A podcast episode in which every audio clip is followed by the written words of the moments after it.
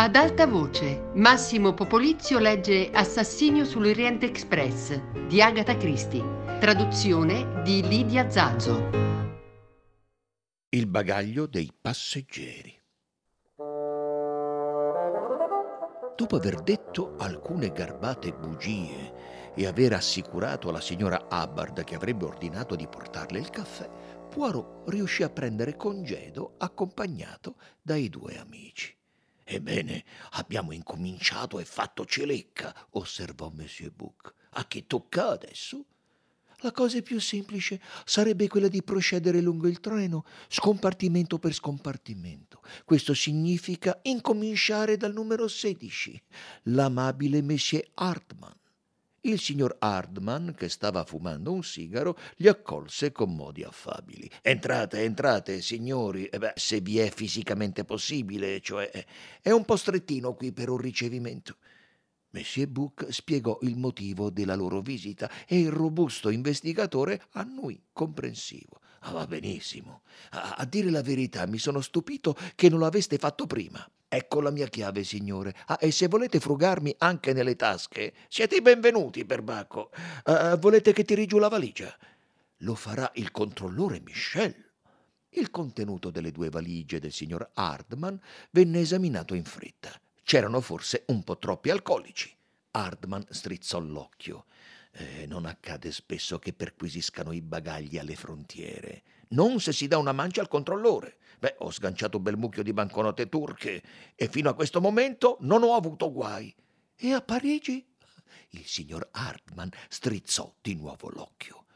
Quando arriveremo a Parigi, disse, quel che resta di questa piccola provvista entrerà in una bottiglia con l'etichetta shampoo per capelli. Lei non rispetta il proibizionismo, Monsieur Hartmann, disse Monsieur Bouc con un sorriso. Beh, non posso dire che il proibizionismo mi abbia mai preoccupato molto. Ah, ah disse Monsieur Bouc, le mescite clandestine, gli speak easy.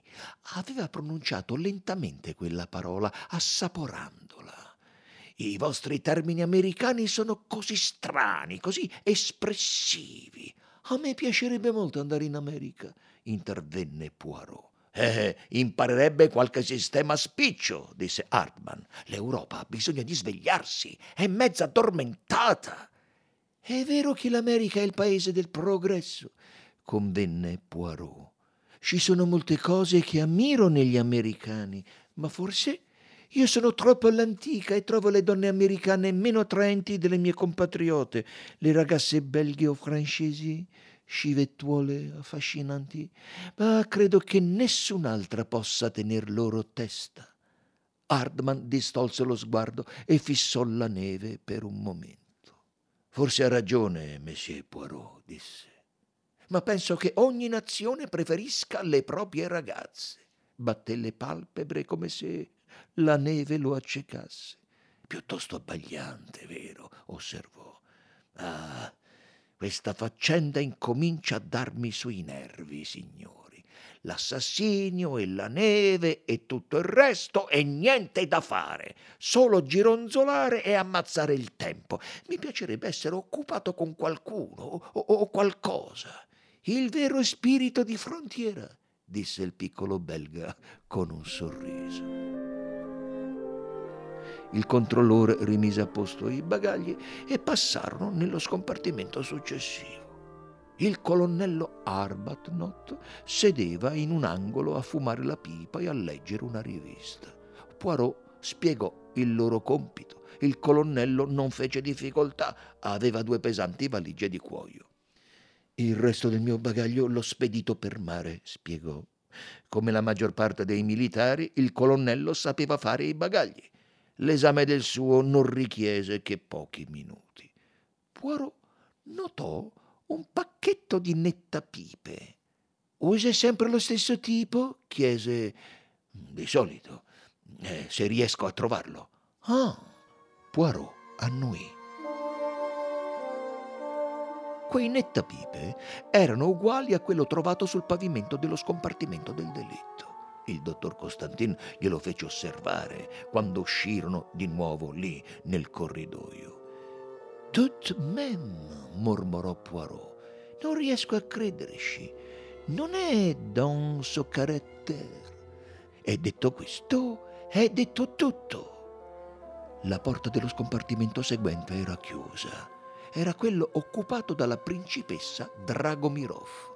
Bussarono e la voce profonda della principessa rispose Entri. Messie Buc fece da portavoce e spiegò con molta deferenza quello che stavano facendo.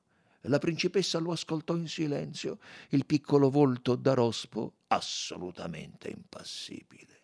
Se è necessario, monsieur, disse pacata quando l'uomo ebbe finito. Questo è tutto quello che c'è. La mia cameriera ha le chiavi, vi aiuterà. Le chiavi le tiene sempre le sue cameriere, madame? chiese Poirot. Certamente, monsieur. E se durante la notte a una delle frontiere i funzionari della dogana chiedessero di aprire una valigia? La vecchia signora alzò le spalle. È molto improbabile, ma in tal caso questo controllore andrebbe a chiamarla. Ah, è chiaro quindi che si fida di lei, madame. Gliel'ho già detto, rispose la principessa. Non tengo al mio servizio persone delle quali non mi fidi. Ah già, disse pensoso Poirot, la fiducia vale davvero qualcosa di questi tempi. Forse è meglio avere una donna di aspetto modesto, di cui ci si può fidare, che una cameriera elegante, eh? una brillante parigina, per esempio. Gli occhi scuri e intelligenti ruotarono con lentezza e si fissarono sul volto dell'investigatore. Che cosa intende dire esattamente, Messie Poirot? Niente, madame. Io? Ma niente. Invece sì. Pensa che dovrei avere una cameriera francese a occuparsi della mia toilette, vero? Oh, sarebbe forse più consueto, madame. Lei scosse il capo Schmidt mi è fedele. La sua voce indugiò su quelle parole. La fedeltà, c'est impiable. La donna tedesca era arrivata con le chiavi. La principessa le si rivolse nella sua lingua, dicendole di aprire le valigie e di aiutare i signori nella perquisizione.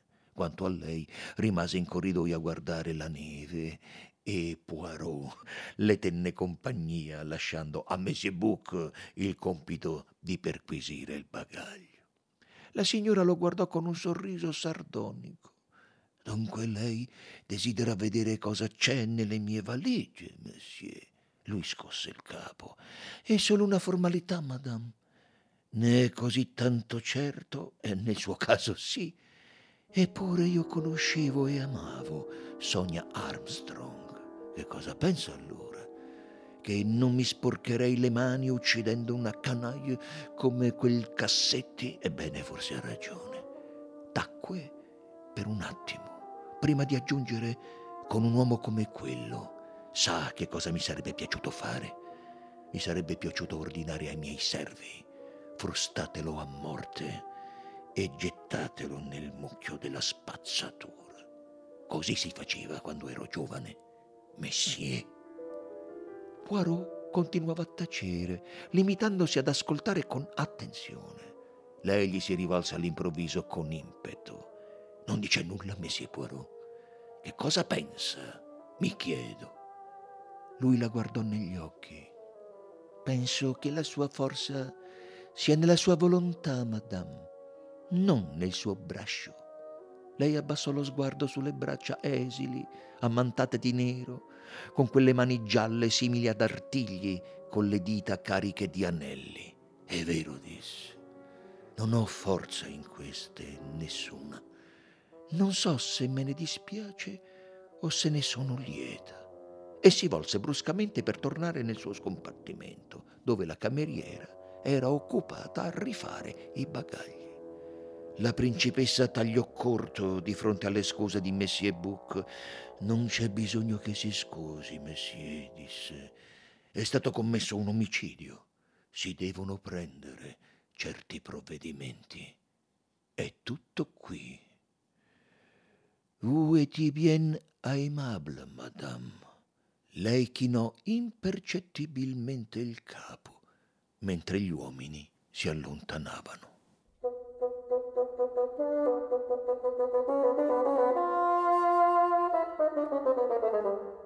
Le porte degli altri due scompartimenti erano chiuse. Messie Buc si fermò e, e si grattò la testa. Diavolo, disse, potrebbe essere imbarazzante.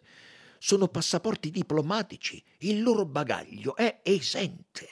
Dal controllo doganale sì, ma un omicidio è una cosa diversa, e lo so, tuttavia non vogliamo avere complicazioni. Non si preoccupi, amico mio. Il conte e la contessa saranno ragionevoli. Guardi quanto è stata amabile la principessa Dragomirov. È una vera grand dame. Anche questi due sono nella stessa posizione, ma ah, il conte mi ha colpito per la sua aria in un certo senso minacciosa. Non gli è piaciuto che lei abbia insistito per interrogare la moglie, e questo lo irriterà ancora di più. E se li tralasciassimo? Eh? Dopotutto non possono avere niente a che fare con questa faccenda. Ma perché dovrei procurarmi guai inutili? Non sono d'accordo con lei, disse Poirot.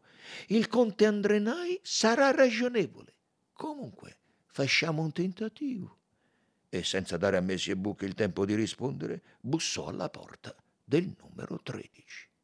Una voce rispose dall'interno. Entrerei. Il conte sedeva vicino alla porta a leggere il giornale. La contessa era ragomitolata nell'angolo opposto, accanto al finestrino.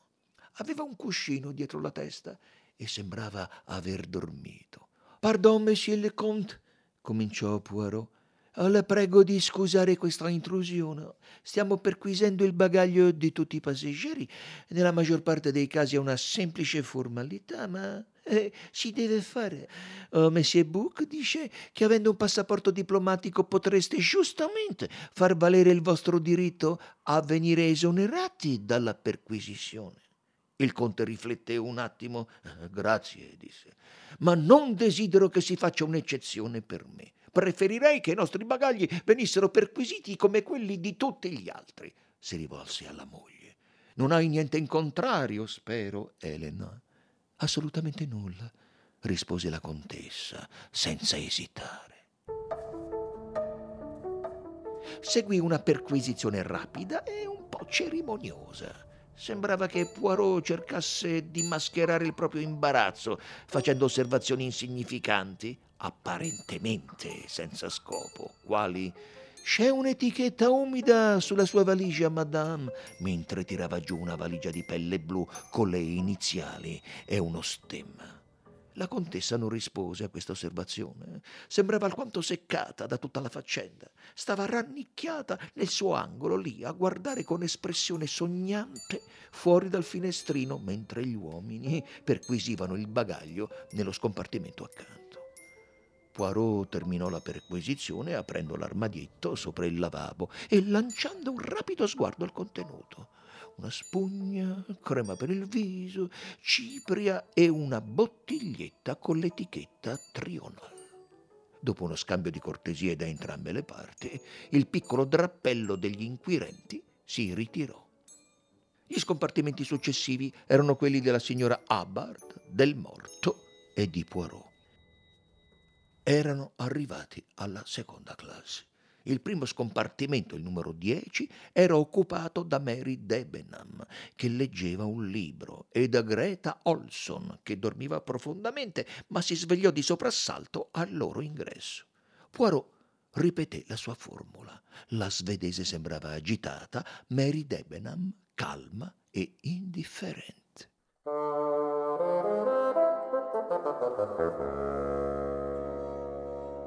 L'investigatore si rivolse alla signora svedese. Eh, se permette, mademoiselle, esamineremo per prima il suo bagaglio e poi sarà forse tanto gentile da andare a vedere come sta la signora americana. L'abbiamo trasferita in uno scompartimento della carrozza seguente, ma è ancora molto sconvolta dalla scoperta fatta.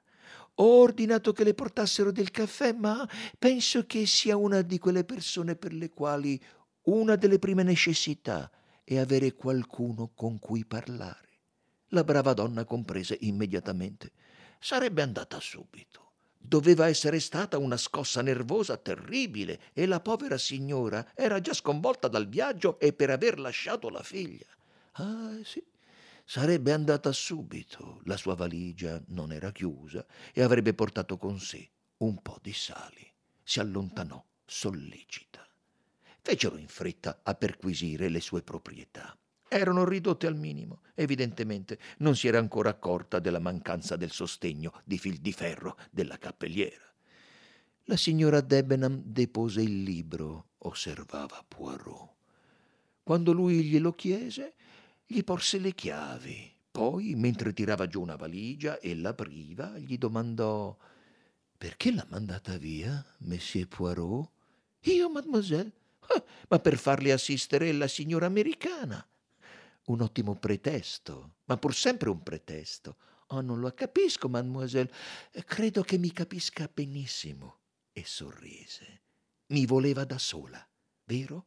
Oh, lei mi fa dire quello che io non ho detto, mademoiselle, e pensare quello che non aveva pensato? No, no, non credo.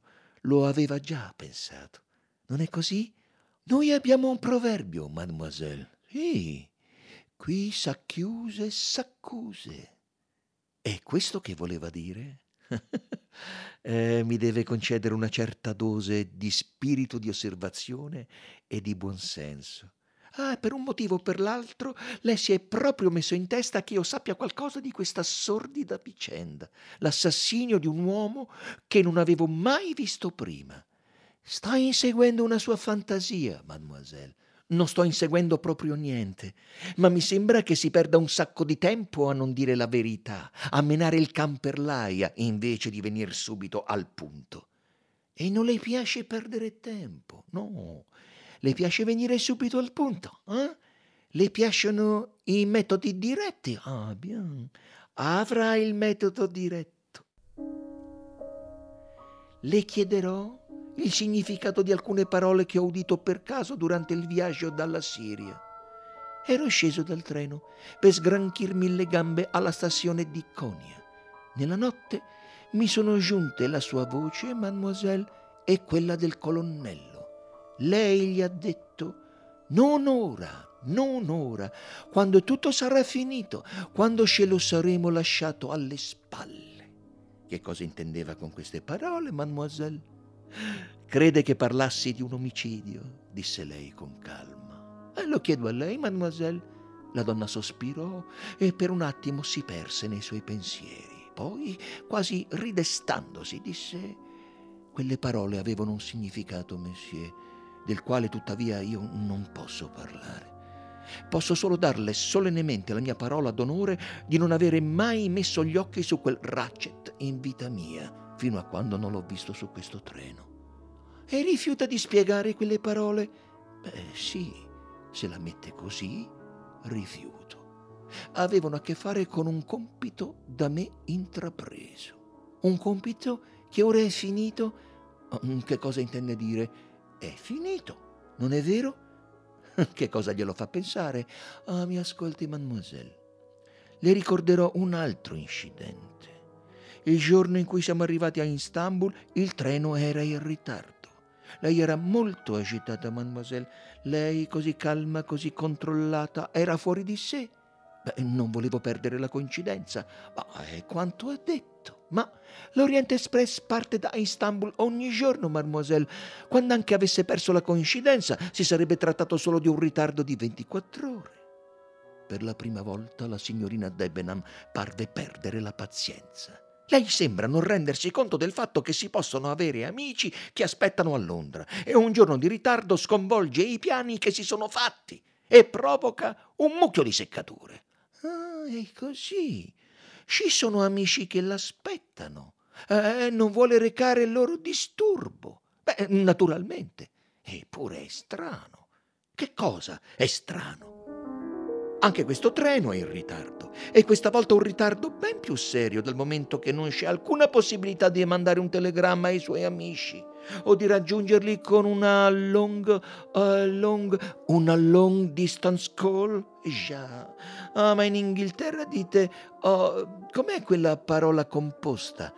Interurbana, precisò Mary Debenham, sorridendo suo malgrado. Sì, come dice lei, è davvero molto seccante. non poter comunicare con nessun mezzo, telefono o telegrafo. E tuttavia, mademoiselle, eh, questa volta si comporta in modo molto diverso. Eh? Non tradisce più nessuna impazienza, è calma e accetta la cosa con filosofia. Mary Debenham arrossì e si morse il labbro. Non sembrava più tanto imperturbabile. Non risponde, mademoiselle? Eh, mi scusi, non credevo di dover dare una risposta.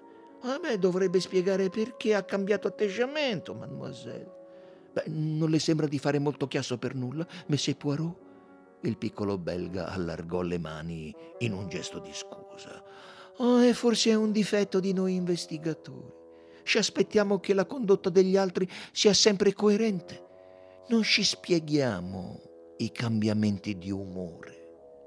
Mary Debenham non rispose. Conosce bene il colonnello Arbuthnot, mademoiselle? Poirot ebbe l'impressione che si sentisse sollevata dal cambio di argomento. Beh, l'ho incontrato per la prima volta in questo viaggio. Ah, e ha qualche motivo di sospettare che possa aver già conosciuto Rachet? Lei scosse il capo, decisa. Ah, sono certa di no. Perché ne è certa? Per come ne ha parlato. Eppure, mademoiselle, abbiamo trovato un nettapipe sul pavimento dello scompartimento del morto. E il colonnello Arbuthnot è l'unico uomo su questo treno a fumare la pipa. La osservava attentamente, ma lei non tradì stupore né emozione, si limitò a dire ah, sciocchezze. È assurdo. Il colonnello Arbuthnot è l'ultimo uomo al mondo che potrebbe essere coinvolto in un delitto, specialmente un delitto teatrale come questo. La sua opinione era tanto simile a quella di Poirot che lui si sorprese sul punto di convenirne. Disse invece Devo ricordarle che non lo conosci molto bene, mademoiselle. Lei alzò le spalle. Conosco abbastanza bene il suo tipo. E continua a rifiutarsi di rivelarmi il significato di quelle parole quando ce lo saremo lasciato alle spalle, disse dolcemente. Non ho altro da aggiungere, rispose lei con freddezza. Ah, oh, non importa, disse Hercule Poirot. Lo scoprirò si inchinò e uscì dallo scompartimento, chiudendosi la porta alle spalle. Le sembra saggio, amico mio, chiese Monsieur Bouc. L'ha messa in guardia e per suo tramite ha messo in guardia anche il colonnello. Se vuole prendere un coniglio, mon ami, metta un furetto nella tana e se il coniglio c'è, scappa. È quello che ho fatto. Entrarono nello scompartimento di Hildegard Schmidt. La donna era in piedi, pronta per l'ispezione, l'atteggiamento rispettoso ma privo di emozione. Poirot lanciò un rapido sguardo al contenuto della valigetta lì sul sedile, poi accennò al controllore di tirare giù la valigia più grande dalla reticella. Le chiavi? disse. Eh, non è chiusa, monsieur. Poirot aprì il lucchetto e sollevò il coperchio. Ah ah! esclamò e rivolgendosi a Messie Buc, ricorda quello che le ho detto? Guardi un po' qui. Nella valigia c'era un uniforme marrone da controllore dei vagoni letto piegata alla meglio. L'espressione impassibile della tedesca subì un improvviso cambiamento. Ah! gridò. Non è mia! Non ce l'ho messa io! Non ho mai aperto la valigia da quando abbiamo lasciato Istanbul! È così! Davvero? Guardava con aria implorante dall'uno all'altro. Eh, Poirot la prese gentilmente sotto braccio e la rincuorò. No, no, no, no, stia tranquilla. Le crediamo. Non si agiti. Sono certo che non ha nascosto l'uniforme, così come sono certo che lei è una buona cuoca, perché lei è una buona cuoca, vero? Sbalordita, la donna sorrise suo malgrado. È, è, è proprio così. Tutte le mie padrone lo hanno sempre detto. Io. Si interruppe a bocca aperta, di nuovo impaurita. No, no, no, no, disse Poirot. Le assicuro che non c'è niente da temere. Ecco, le dirò con precisione com'è andata. Hm? Quest'uomo, quello che lei ha visto in uniforme da controllore dei vagoni letto, esce dallo scompartimento del morto, si scontra con lei, È una sfortuna per lui. Aveva sperato che nessuno lo vedesse. Che cosa fare? Deve liberarsi dell'uniforme. Ormai non è più una protezione, ma un pericolo. Lanciò uno sguardo a Monsieur Book e al dottor Constantin, che ascoltavano con attenzione. C'è la neve, vedete? La neve che sconvolge tutti i suoi piani. Dove può nascondere questi abiti? Gli scompartimenti sono tutti occupati. No. Passa davanti a uno con la porta aperta che gli sembra vuoto. Deve essere quello della donna con la quale si è appena scontrato. Sguscia dentro, si toglie l'uniforme e la infila in fretta in una valigia sulla reticella. Potrebbe passare un po' di tempo prima che venga scoperta. Ah, e poi chiese Messie Bucco. Di questo dovremo parlare, disse Poirot, lanciandogli uno sguardo ammonitore. Prese la giacca. Un bottone, il terzo dal basso, mancava. Poirot infilò la mano in una tasca e ne estrasse un passepartout da controllore, quello usato per aprire le porte di tutti gli scompartimenti. Ecco come il nostro uomo è stato in grado di attraversare porte chiuse, esclamò Monsieur Bouc. Le sue domande alla signora Hubbard erano superflue. Chiusa o no, l'uomo avrebbe potuto passare facilmente dalla porta di comunicazione. Eh, dopotutto, dove c'è un uniforme da controllore dei vagoni letto, perché non una chiave da controllore dei vagoni letto? Eh già, perché no? disse Poirot. Avremmo dovuto capirlo. Ah, ricordate, Michel ha detto che la porta sul corridoio dello scompartimento della signora Hubbard era chiusa quando ha risposto alla sua chiamata. È così, Messier, disse il controllore. Perciò io ho pensato che la signora dovesse aver sognato. Eh, ma adesso è facile, continuò Messie Book. Senza dubbio l'uomo intendeva chiudere anche la porta di comunicazione, ma forse eh, ha sentito qualche movimento provenire dal letto e si è spaventato. Adesso non ci resta che trovare il kimono scarlatto, disse Poirot. Giusto. E questi ultimi due scompartimenti sono occupati da uomini. Cercheremo lo stesso. Ah, ma certo. Inoltre, io ricordo quello che lei ha detto. Hector McQueen accettò di buon grado la perquisizione. Preferisco che lo facciate, disse con un mezzo sorriso. Ho l'impressione di essere decisamente la persona più sospetta su questo treno. Vi manca solo di trovare un testamento nel quale il vecchio mi lascia tutto il suo denaro. Eh, e sono sistemato. Monsieur Buck gli lanciò uno sguardo particolarmente sospettoso. Ma stavo solo scherzando, si affrettò a dire McQueen. Non mi avrebbe mai lasciato un centesimo quello. Gli ero solo utile per le lingue e tutto il resto. Si è spacciati, sa, se non si parla altro che americano. Beh, io non sono un esperto poliglotta, ma so come cavarmela nei negozi e negli alberghi, in francese, in tedesco e in italiano. Parlava con un tono un po' più alto del solito.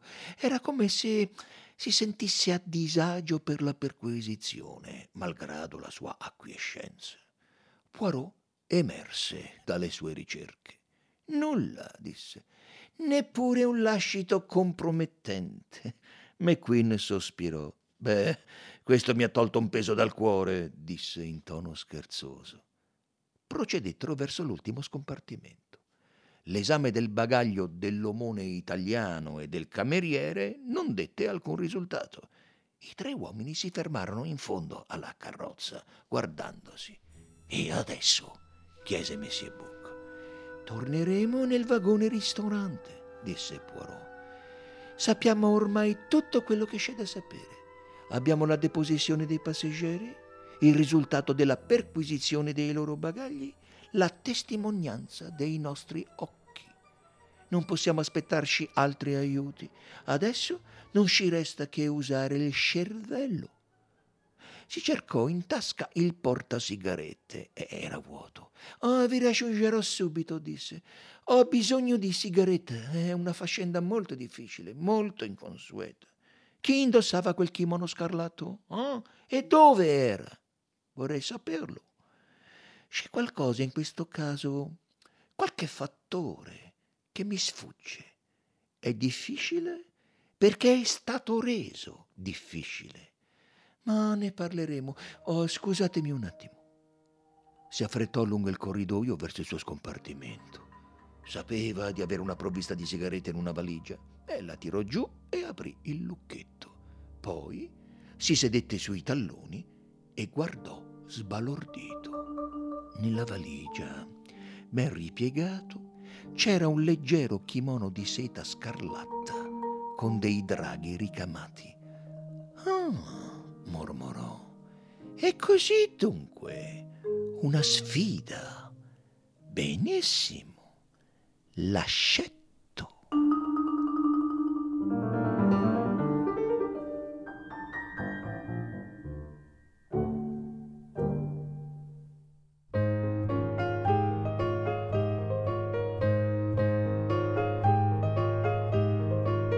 Massimo Popolizio ha letto Assassinio sull'Oriente Express di Agatha Christie, a cura di Fabiana Carobolante, Jacopo De Bertoldi, Lorenzo Pavolini e Chiara Valerio, regia di Luigi Iavarone. Tutte le puntate sul sito di Radio 3 e sull'app Rai Play Radio. Ad alta voce è un programma Rai Radio 3.